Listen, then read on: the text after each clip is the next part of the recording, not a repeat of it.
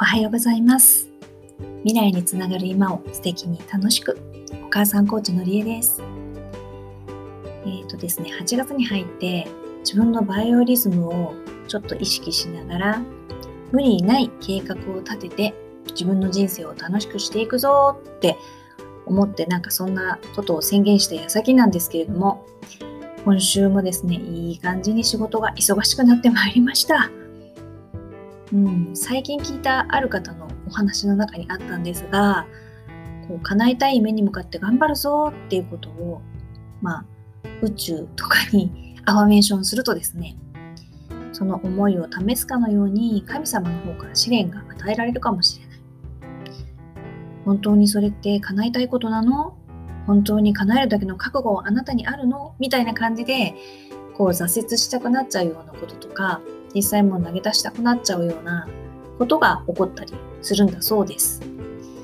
うん、現状のこの仕事の状態っていうのはね、ちょこっとその試練の一つのように感じてしまわなくもないかなっていうところがあります。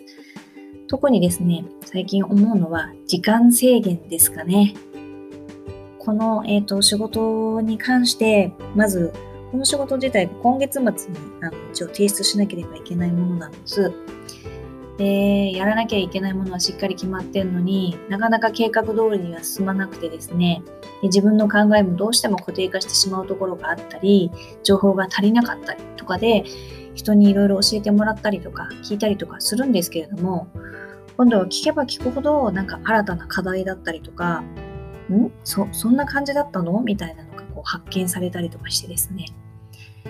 なんかこう五里夢中にななんかなってしまっている。収集つかなくなっちゃってる状態なんですよね。でそこをだからある程度こう整理をして落ち着かせてじゃあどうしようかっていうふうに考えるっていうのが必要でやっぱりそうなってくると時間っていうのはやっぱり最低限必要になってくるんですよね。だからどうしよう間に合わないとかやっていることがですねもうきちんとこう型があるわけでもないですしやり方次第でその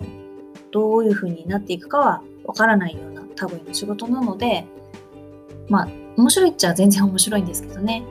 なので時間管理もなかなか難しいわけです。実際に算段はしていてもその通りにいくとは限らないしそういう意味でなんかすごい最近はですね時間っていうのがすごくキーワードとして上がってきています。前はですね本当にあの一時期はお金っていうのがすごくキーワードで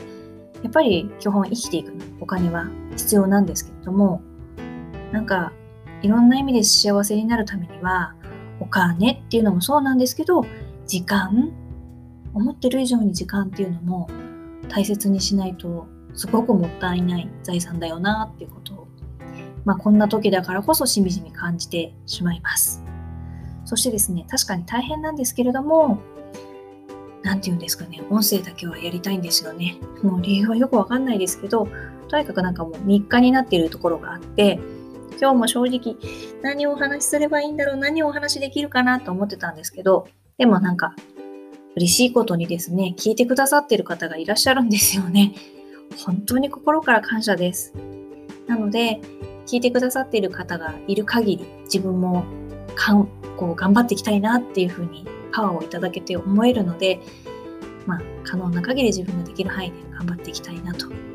思っています。ということでね、大変なところはありますけど、その分なんかいろんなことに感謝をしたり気がついたり、なんか自分って 本当幸せだなって思えることがあったりですね、本当いろんな人に助けてもらっているなっていうのを感じるわけです。息子もそうです。聞いてくださってる皆さんもそうです。会社でいろいろとわかんないところを教えてくださっている方もそうです。まあ、あの、極端な話しちゃえばコロナ禍でね、みんなで一緒に頑張ってる方とか、あのもう日本のみんなもそうですし、オリンピックで頑張ってる方もなんか、